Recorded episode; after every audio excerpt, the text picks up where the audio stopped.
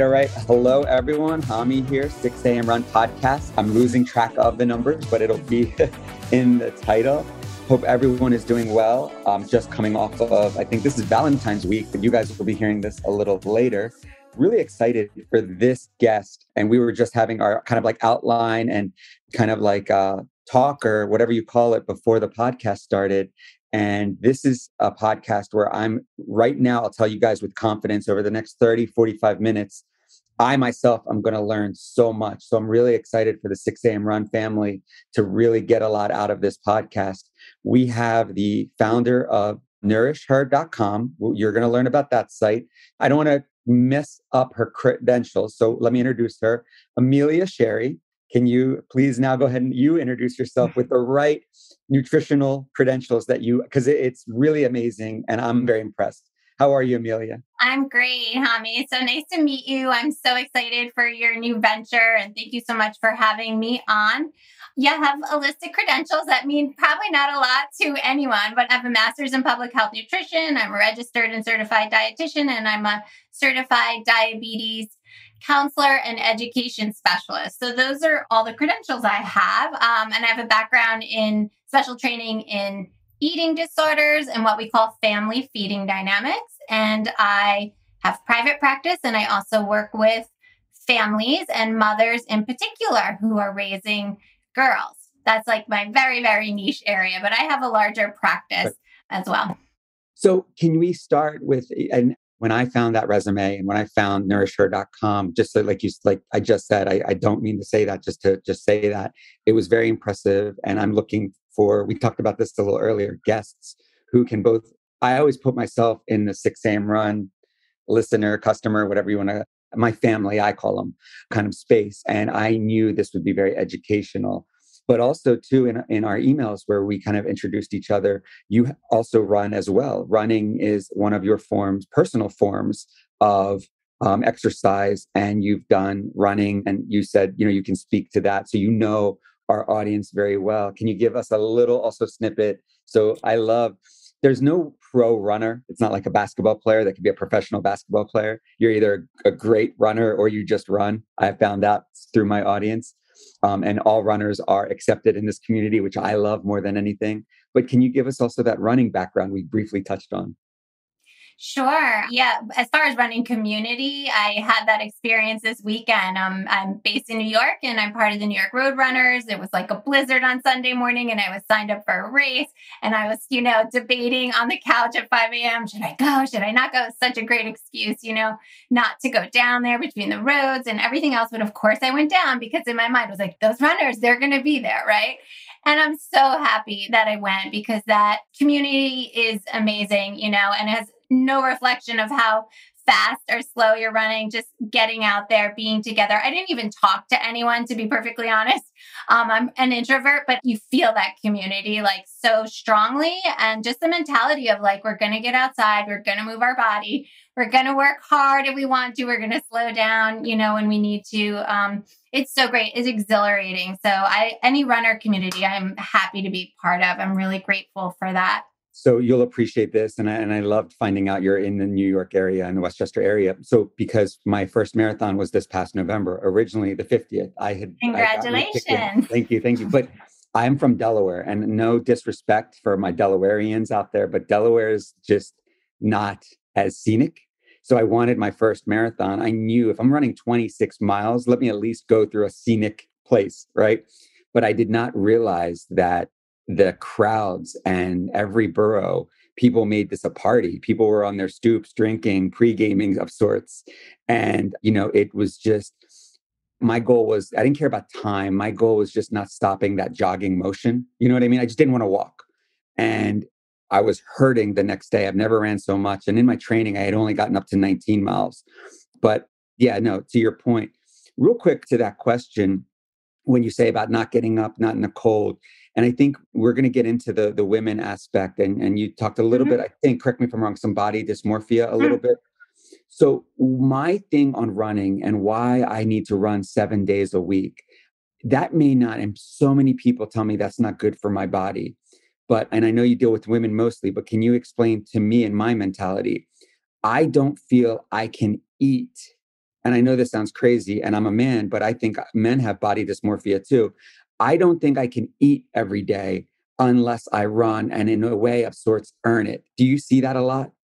Absolutely. That is something that we tried to get away from in my practice with people that I work with. That is a form of feeling that you need to earn your food, and we do yeah. not need to earn our food. We need to eat every day to sustain ourselves. To we need carbohydrates for energy. Our brain, you know, burns through so many carbohydrates every day. We need all kinds of vitamins, minerals, fats, proteins.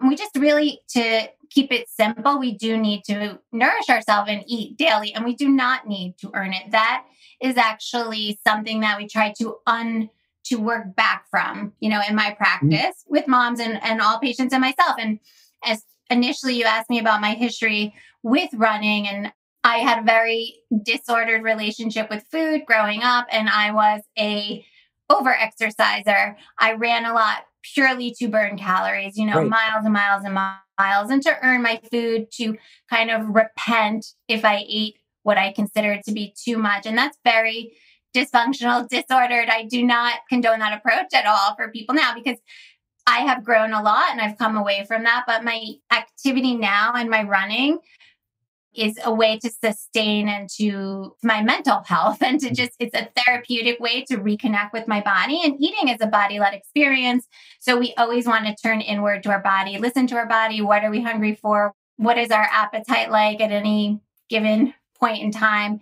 And running is a way to reconnect with your somatic experience. You know, I love running. Running isn't for everyone, but I love getting really into that breath work and just you have to be present in your body when you're working hard with running. You know, I'm a very anxious person, so I need a very fast paced activity. Some people could do it with yoga, which is also wonderful, but very different, right? From running. So, yeah, we don't need to earn our food, people. We need to eat regardless of whether we go on a run or not, for sure.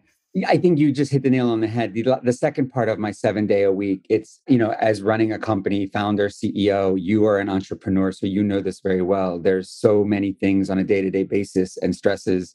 And we'll get into this too, but I, I'm a father of two. 14 year old who's got games training i have to you know make sure my wife is happy right happy wife happy life is the saying of course and then i have my youngest who i i'm trying to you know slow down time because i see how fast they grow but i think what i'm getting at is i'm not a meditator i don't know if you want to call it i've never been diagnosed with adhd or anything but there definitely is a one of the reasons i run one hour every day and it becomes about six miles or so every morning it is because that is the hour when even the music, I might run to a podcast or music, but as you just said, that kind of sometimes tunes out because I get so wrapped up in my thoughts. And Amelia, if you can kind of share this real quick, and I do want to get into the nourishment part and nutrition part, but sometimes it's like driving, and people say they drive to a destination and they don't remember how they got there. You know what I mean? I finished my run and I feel better. I feel kind of like more like, okay, like I burned some anxiety off, I burned some anger. There's obviously some days you're angry at something, but I finished a run and I'm like, I don't remember the hour. It just like was like a blip. Is that it's got kind of the mental part you're also talking about as well? Because I feel like that again, going back to, and I want to two parted question. One, that's why I do also seven days a week. Yes, I know it's bad that I say I want to earn my food. That's one Super Bowl Sunday. I really felt I had to earn that day. But then also the other part is an hour of a break. Uh, phone is off in terms of calls, no crying kids, nobody, you know, complaining to me or upset at anything. It's an hour of just nothing. You know what I mean? Um, mm-hmm. Um, if you can speak to that for one second.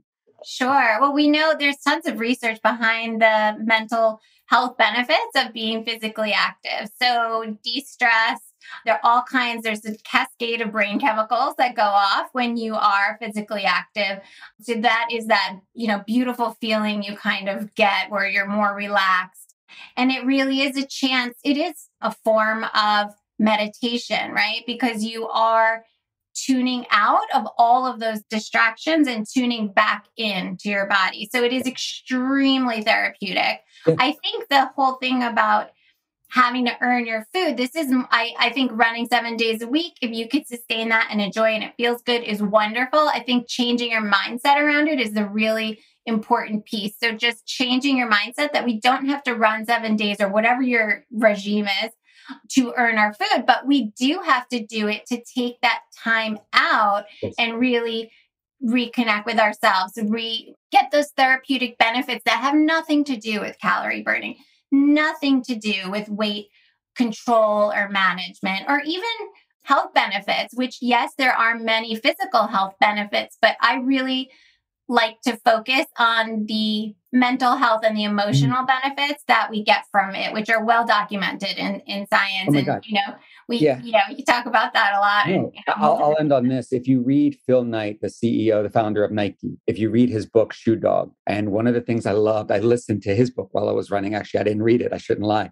I listened to the audiobook of it what I love was he said, and he, you know, University of Oregon, big track, like that's the biggest track and field college in the country. Obviously, Nike sponsors them and he's from there. But he said, like, whenever he would see his temper start to go up or he was going to go off on an employee or his own family, literally what he would do is he would take whatever he was doing, obviously, being a CEO of Nike kind of allows this, he would literally just go and go for a run.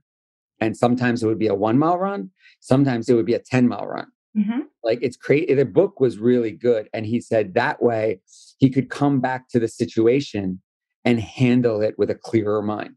Mm-hmm. You know what mm-hmm. I mean? Yeah. And that, that was very, you know, again, um, to read one of the things, and I do want to say this, I was debating how to also say this I, while we're on the topic of earning your food in our pre-call of sorts that we just had before I hit, uh, you know, the record button, I asked Amelia if we could talk about body weight. You know what I'm going to say? We were, oh, if we could talk about body weight and calorie intake, and if we could touch base on that, you quickly and educated me, and I want, I really am excited for our audience to learn some more about that.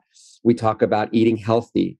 Can we get into some of the healthy habits you recommend for runners to look for or to start having when they're looking to eat or calorie intake or maybe even too if we can also talk about that and then also your your opinions on vegan, on style of eating? Is it different for people? I'm really curious if you don't mind taking maybe five minutes and educating our, our listeners on the best ways to improve their eating habits.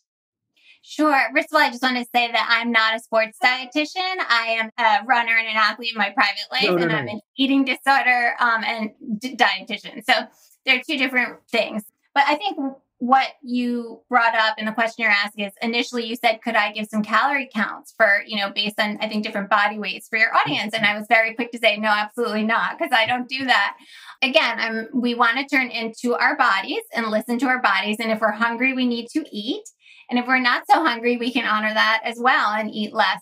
The reason i asking for calorie counts is something that my clients always do in like a first session. Okay can you just tell me how many calories to eat the reason that I don't do that is because calorie intakes vary, our needs vary tremendously. And that flies in the face of everything we read because we can look up on the internet or look up on a book in a book and find out, oh, if I weigh this much and I'm this age, I should eat that.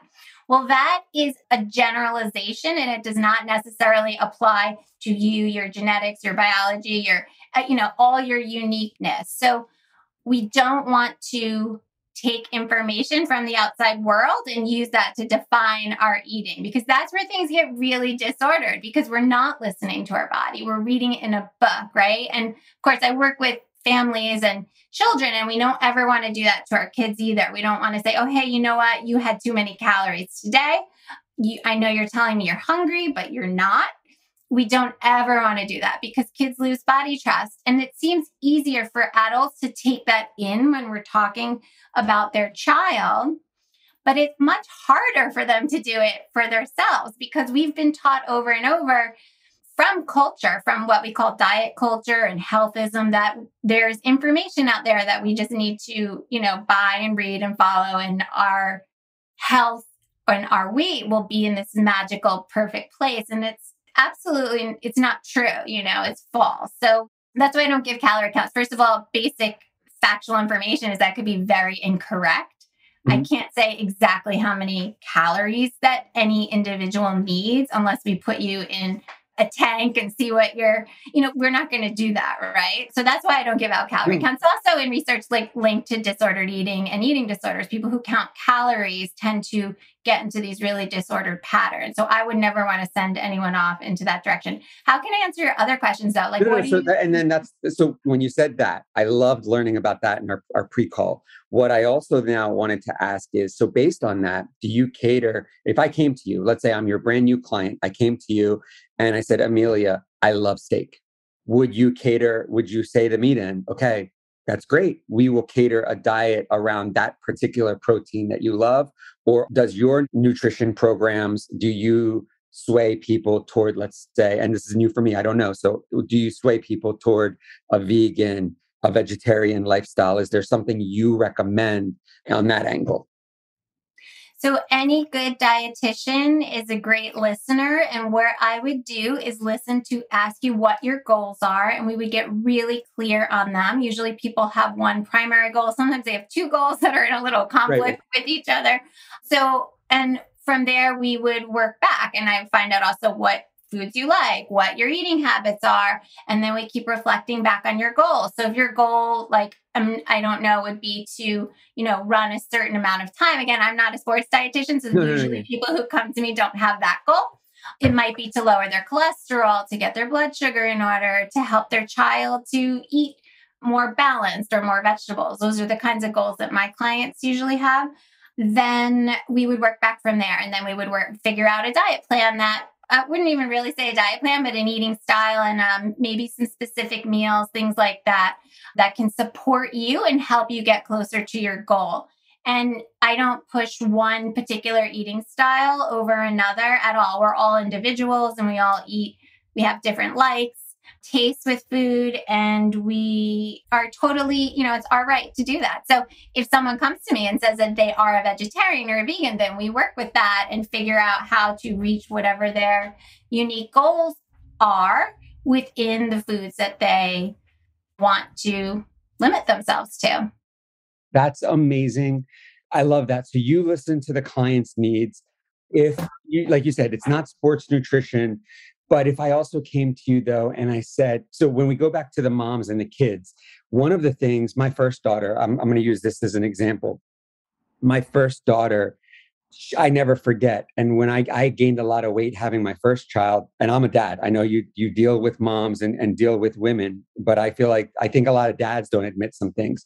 So having my first daughter, her mom and I split, but so we had 50 50 custody what happened to me in gaining weight when I had my first daughter 14 years ago was, you know, and I'm sure you hear this all the time Daddy, I want nuggets, right? You make six nuggets, she eats two.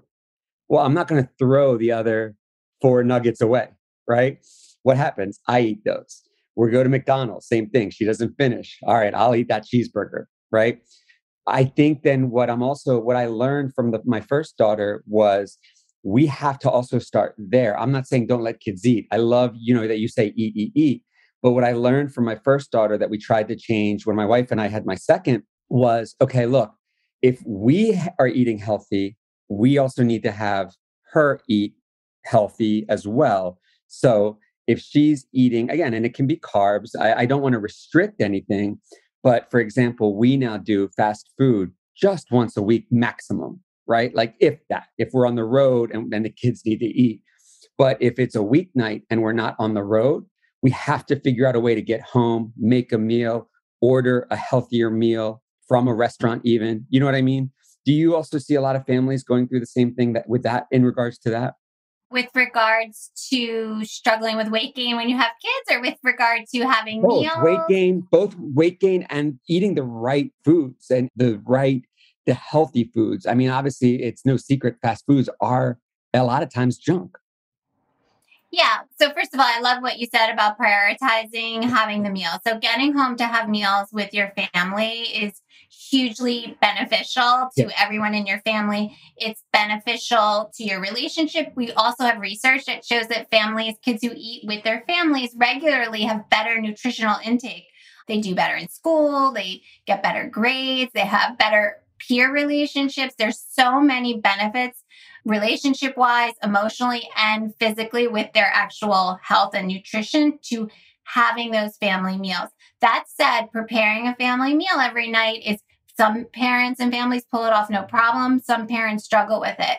If you need to have a fast food meal or order in in order to do that, absolutely go ahead and do it because I know that just the act of sitting down together as a meal, regardless of what's on the table, and that is what is shown in research, regardless, the, these benefits were seen in families across the board. They did not analyze what they were eating. So that's great. Sometimes we have to do that and not and having a more neutral attitude towards food. It is still nourishment, whether it comes from a fast food restaurant or your grandmother right. made it. You know, it is still yeah. nourishment. It does have calories, it does have protein, it does have carbs.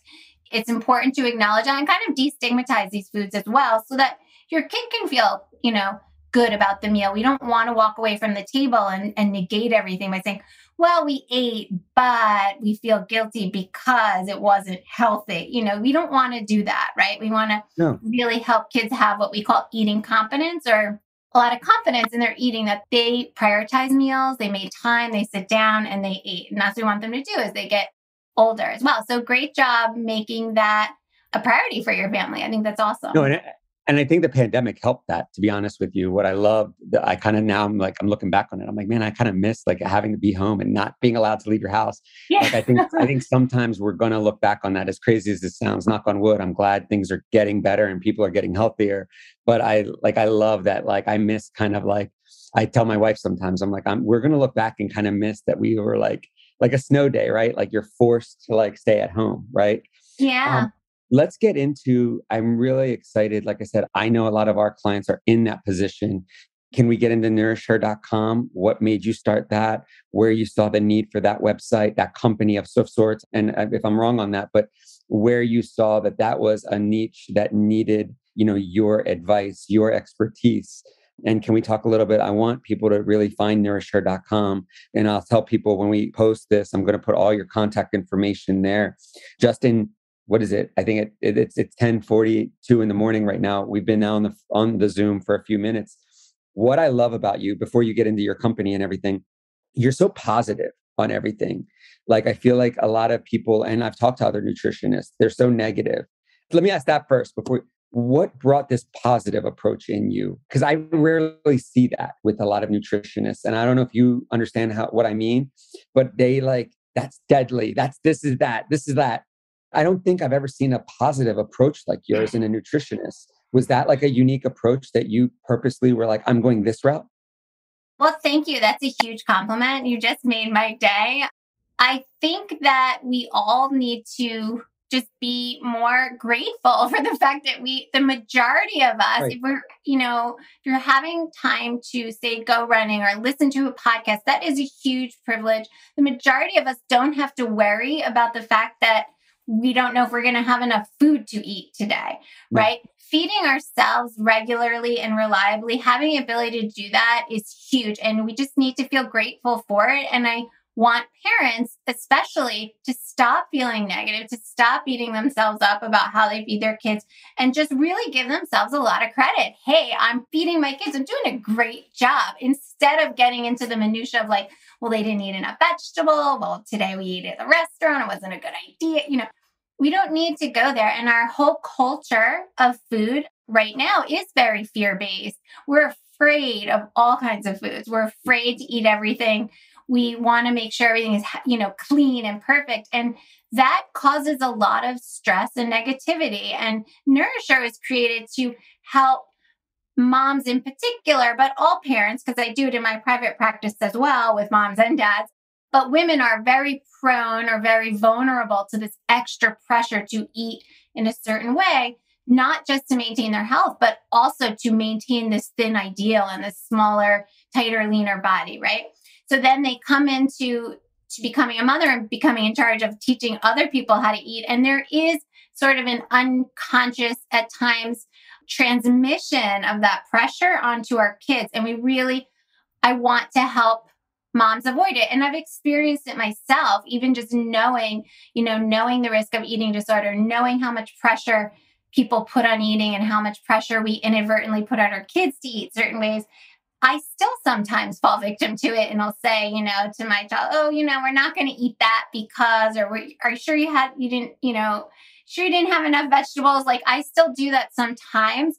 So I really wanted to make NourishHer as a resource for moms who might be, have this like sort of dieting history, chronic dieting, or even eating disorder, and to help them be really positive, supportive, models for their own daughters so they don't go down that route and i kind of went off on a tangent there but oh. be, having a like just feeling grateful for the fact that you can feed yourself and that you have the ability to feed your kids on a day-to-day basis you know think globally think about the world that is a huge huge gift we don't need to fear all of these foods the way that we do that is really just built into the culture we're living in right now and it doesn't need to be like that. You know, people can survive on a variety of diets. The human body can eat a variety of foods and be very well nourished.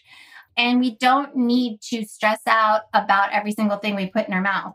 And, you know, same thing with mindset with like the activity. We don't need to work out just to be lean and healthy. We need to work out because it feels good and it's a source of, you know, way to re- to reconnect with our deeper self.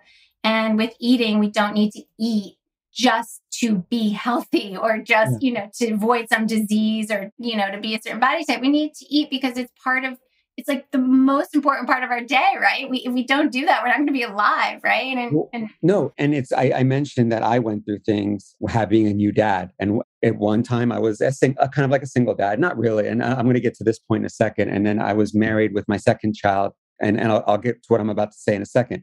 My first child with Layla, our audience kind of knows my family. I put them out there a little bit. My ex, she could not breastfeed, right? And I never forget the postpartum she got from not being able to breastfeed and feeling like, and again, this isn't a bad thing because she is a great mom, by the way, but she felt like a failure right? And there was a postpartum effect of not being able to breastfeed. But me, I'm like, and I won't say her name, but I'll say, I was like, hey, look, formula's fine. Layla was very, she's very fit now. She's a basketball player, star basketball player. But I never forget, we went formula. She was very well fed. She became very chunky. I was like, great, healthy baby, right? But she went through postpartum feeling like a failure that she couldn't breastfeed. Then fast forward, I have to admit, I thought, oh, that's a one off situation. I had my second child, and my wife now was very well able to breastfeed. But then it became exactly what you're just saying every time I'd be like, hey, babe, do you want to eat this? Let's have this for dinner. Because she was breastfeeding, she was like, I don't want to put that in my body. I'm no, we're not going to have a glass of wine with dinner. Like she became overly protective of what was going in her body because that was obviously going into the baby. So I'm guessing what I'm about to say, you deal with on daily basis with new moms, right? Like, do you see that that postpartum? So when my second wife and second child, that really taught me like and i cursed a little bit amelia so forgive me i was like holy shit like postpartum it wasn't just one off with my first child like women who have newborns like they're very stressed out right yes. so as yes, much as yes. i say i'm a dad and i go through dad things i will never say that i go through what some moms go through like and now seeing it twice i hate to say this but i had to see two different women go through two various things of it before i was like holy shit, like women like really take this like seriously and go through a lot of mental stress having a child. So, and I didn't say that in our pre call, but that's what I loved about NourishHer because I got to assume you're getting those calls daily. Yeah. I don't work with new moms, but I can tell you from personal experience. First of all, postpartum is so underrecognized. I give you so much credit for being so kind of responsive and really aware of what was going on with both your partners, and also so much so that you could see the nuances and the differences. This is a great example of all this pressure that we put on ourselves. Yes, breastfeeding, there's lots of research that shows that it's highly, there's a lot of benefits behind it, but there is so much pressure on a new mother now. You know, the pendulum has swung from decades ago when my mother was young. No one was supposed, you know, she was told not to breastfeed. Her breasts were bound down to make sure she didn't produce milk. And then when I had a child, there was so much pressure to breastfeed. And that's negative pressure because there's no reason that a woman should feel like a failure if she doesn't produce milk or maybe doesn't want to breastfeed for some reason. You can be, again, remember, we can survive on a variety of nutrients. You can raise a perfectly healthy child who has on formula and everything is going to be fine. But like it's a shame that your partner felt so much pressure to breastfeed that she that experience of just being there with her child that newborn stage was taken away from her and of course postpartum is based on a multitude of mm-hmm. factors yeah. you know not just that but i'm sure that that contributed to it and then it sounds like you also had the other experience of feeling seeing your child's mother feel the pressure of every single little thing that goes into her body and that's, that's what i wanted child. to talk more with yeah, you about yeah yeah yeah that's just unnecessary. You know, okay, yes, maybe the alcohol we want to limit, but the other foods, you know, unnecessary to worry about every single thing we eat. We want to eat as a mother, whether we're we want to eat enough. First right. of all, oh, for yeah. nursing, we need to eat enough to produce this extra milk. And it's just a shame to feel all that pressure. I've had many moms tell me, you know, their child's constipated or this or that when they're nursing. And then all of a sudden, mom's like eliminating tons of things from her diet to help, which is so wonderful. But all that pressure, can you imagine? Like you're now taking all these things out of your diet and you're running the risk of being malnourished.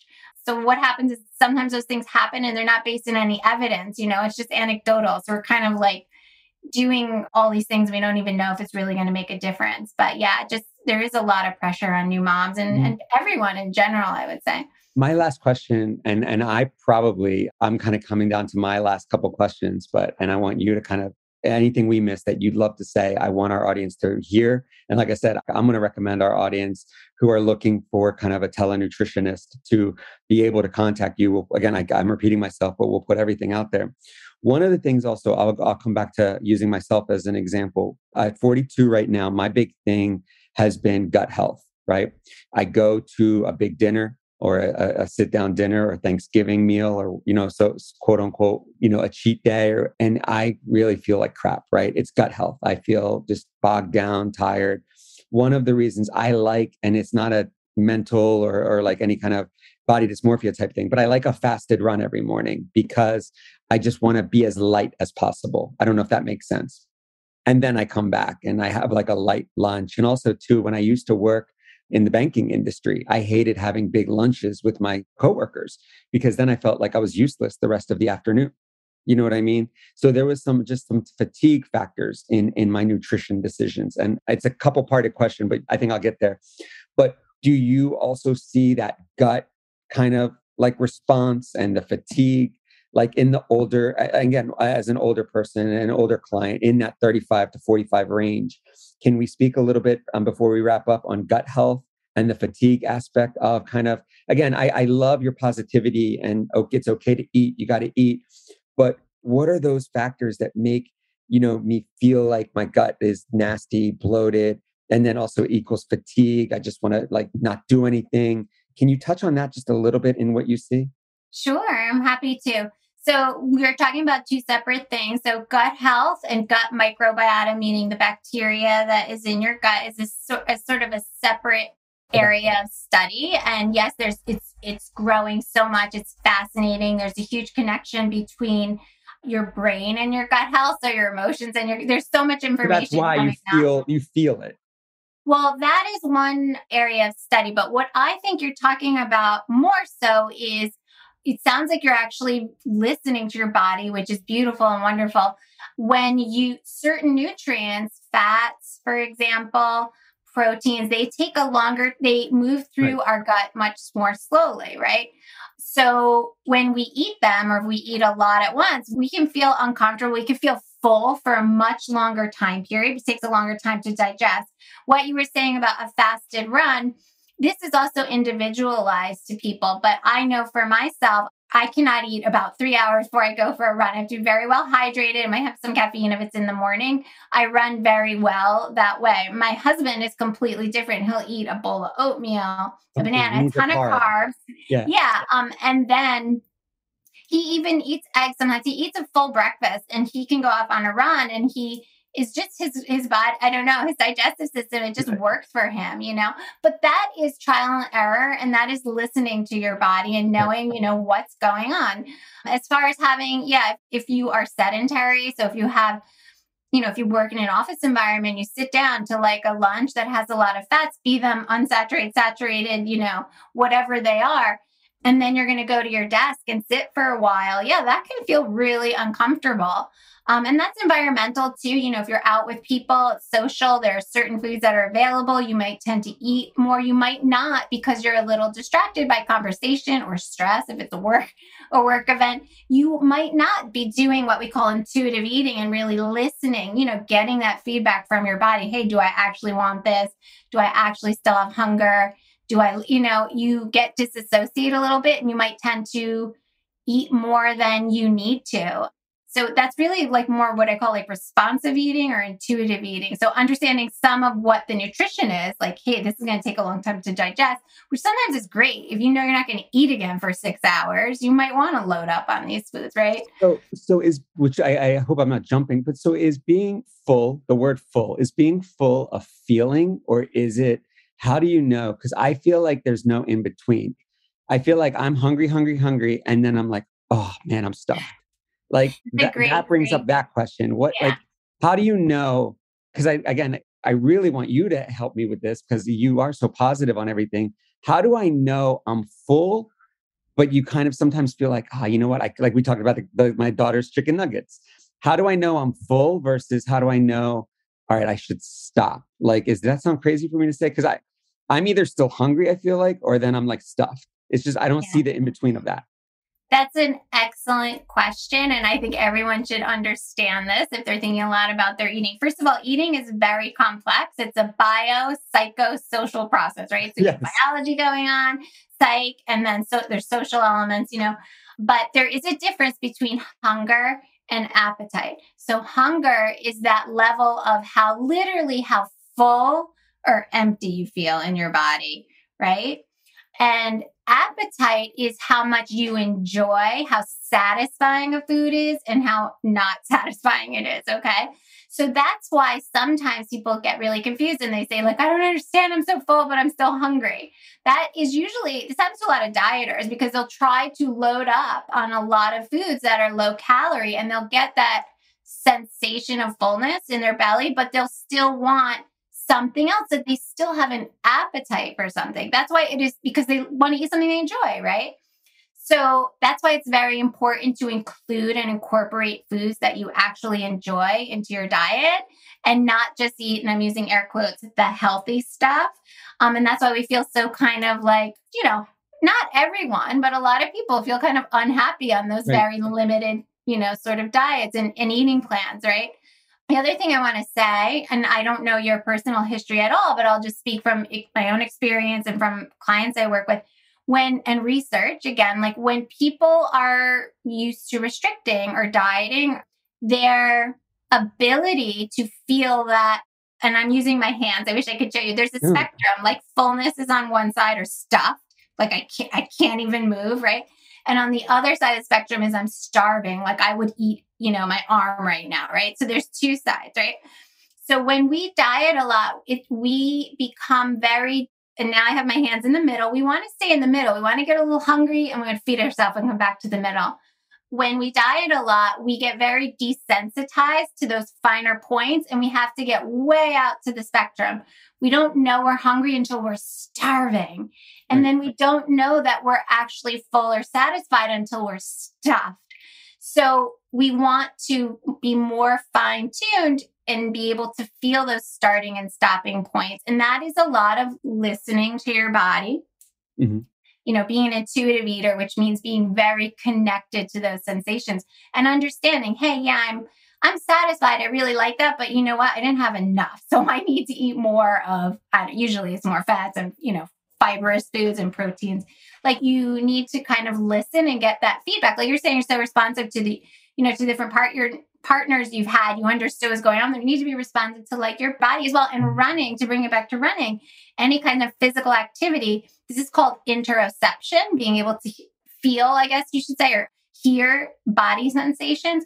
Being physically active is linked with increasing your body awareness and being able to hear those oh. those sensations. So well, uh, more active. So those are kind of benefit I would mm. say like let's run every day so that we can have better body esteem, a better body connection as opposed to let me go for my run because I ate a lot this morning, you know, or last night, which kind of feels like drudgery and like, ah, oh, I need to take care of myself, as opposed to let me go so I can feel more relaxed tonight, you know, and let me oh. go so that I can feel what's going on today. So I part of so our warehouse and our manufacturing area, like I go, so it's crazy to say the psychosis part of it, right? Like I go to work a lot. You know, I think we joke college kids, freshman 15, when COVID hit and we're home. There's so many times I'm home and I find myself, I, I literally go to the fridge, open it like the little kid, and I'm like, what's in here? Right. I hate to say there's definitely the mental aspect of it. What I found I had become what I call, I don't know if this is the word for it, a bored eater. Does that make sense? Or like we're watching a movie. What are we going to eat with this movie? Popcorn. Where I had to kind of figure out, like, okay, you want to enjoy popcorn with a movie? Exactly you said. This is fine. We want to do that as a family. That's fun. Obviously, we, you know, I part of loving the pandemic, save money, don't have spending money on popcorn at a movie is very expensive. yeah, Doing yeah. it at home was a lot better.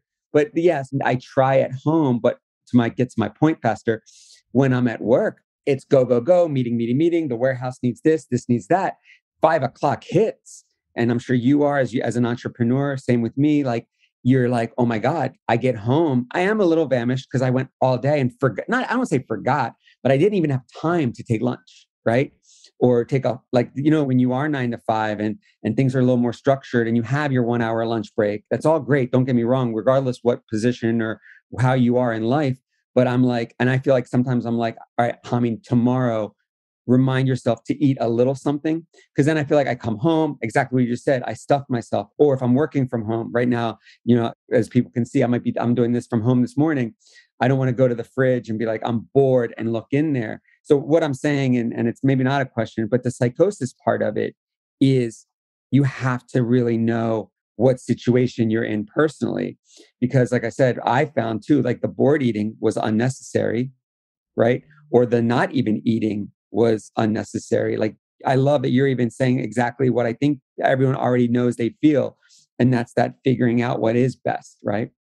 Yeah, yeah. Yeah, you're talking about it goes back to what we were saying earlier about feeding yourself regularly and reliably. Like when you are really busy, you don't prioritize lunch. So you want to make sure that you make time to sit down and I don't know if you said even if it's quick, if it's a bar or something that you're going to eat, right. make sure no. you're feeding yourself. So the rest of the day goes better. And bored eating is a type of emotional eating, which is a whole nother subject that we, you know, talk about a lot with my clients and, and people worry about a lot, which some emotional eating is very normal. When we use it to, distract from an ongoing problem, that's when we, you know, go, we need to talk about that and figure it out. Yeah, yeah. I feel like food, no, and food, alcohol, obviously drug addiction. I definitely feel like people, I've realized that, yeah, there's vices, right? And people have good vices, bad vices.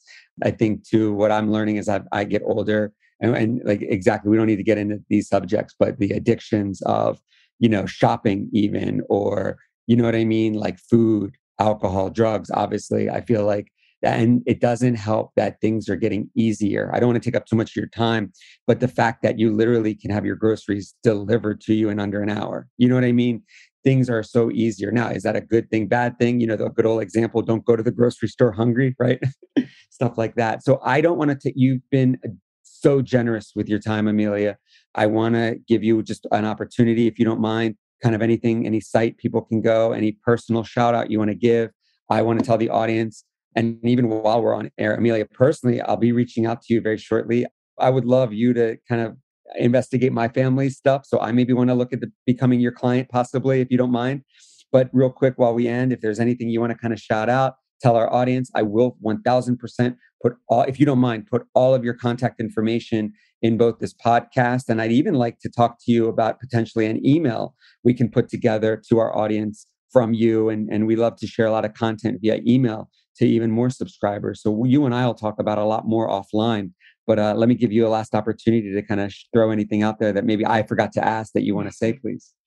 Thank you so much. It's a great conversation. Yeah, I'd love to be part of your community. I'm so happy that, you know, again, to be connected with runners and there's something we all share, right? That sort of grit element of getting out there and, and running. And I love it. Yeah, if you're in the New York area, have private practice, it's Amelia Sherry, like the drink, ameliasherry.com. You can look me up. You can book a call with me. I, I, have to talk to everyone for, you know, usually talk about 20, 30 minutes privately before we decide if we're going to work together, depending again on what your goals are and where you're at. And then I also have NourishHer, which is nourish and then her. So there's two H's. Any mom out there who is concerned about how their um, child is eating or how the interactions are going around the table, if meals are feeling really stressed out, if you feel like you're concerned about eating disorder, your own, you know, dieting. A lot of people who love NourishHer have recovered from chronic dieting or they're in the anti-diet space, health at every size, weight neutral. Moms who have interest in that will love NourishHer. You can come there, sign up for a free workshop, get on my email list, One Nourishing Idea, which is also a community. And that's about it. Yeah. Awesome. So Amelia, thank you so much. Uh, like I said, I'll keep you posted. If you are okay with me, I'd love to contact you uh, very shortly for helping my family because I feel like, especially getting into the summer and vacations and things like that, I'd love, I think this is a perfect time to spring to kind of set those things up because I do I will say this, I'll end on this. I feel like the best time, summertime, when you are more active, more out and about, it's also the best time to work on your nutrition. You know what I mean? You know, going out and shopping and getting the right things. So I feel like it's a great, we're coming up on like a great timing personally. So, Amelia, again, thank you so much for being so generous to our audience and our time. I'll keep you posted. I'll stay in touch. And to everyone else, I'm excited to post this one and, and goodbye till our next podcast. Thank you so much, Amelia. Thank you, Ami. Thank you. Bye bye. Thank you so much.